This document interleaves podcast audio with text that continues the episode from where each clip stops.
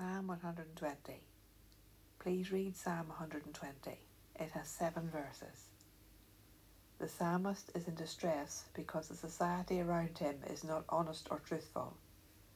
The people around him are spreading malicious gossip and lies about him, and it is hurting him.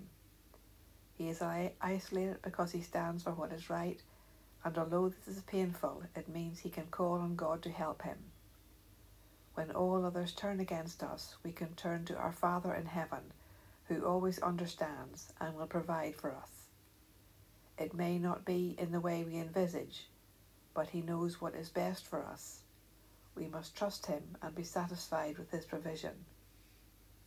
The writer is miserable being miserable. He is tired of the effect of the wickedness of human speaking and comfort himself by knowing that God will deal with the deceit and dishonesty of speaking.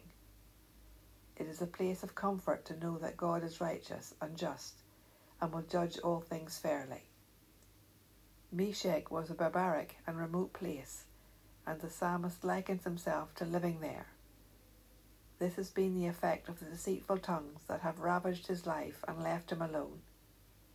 To dwell in the tents of Kedar was to be cut off from the worship of God.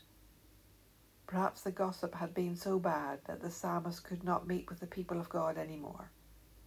Perhaps he is so isolated that he really is alone in life, and therefore this psalm is calling out to the Almighty God to change his case and circumstance. It seems he cannot even speak without being ill will against him, and he describes it as a state of war. This he brings to God, his only friend and confidant, and leaves the situation with him.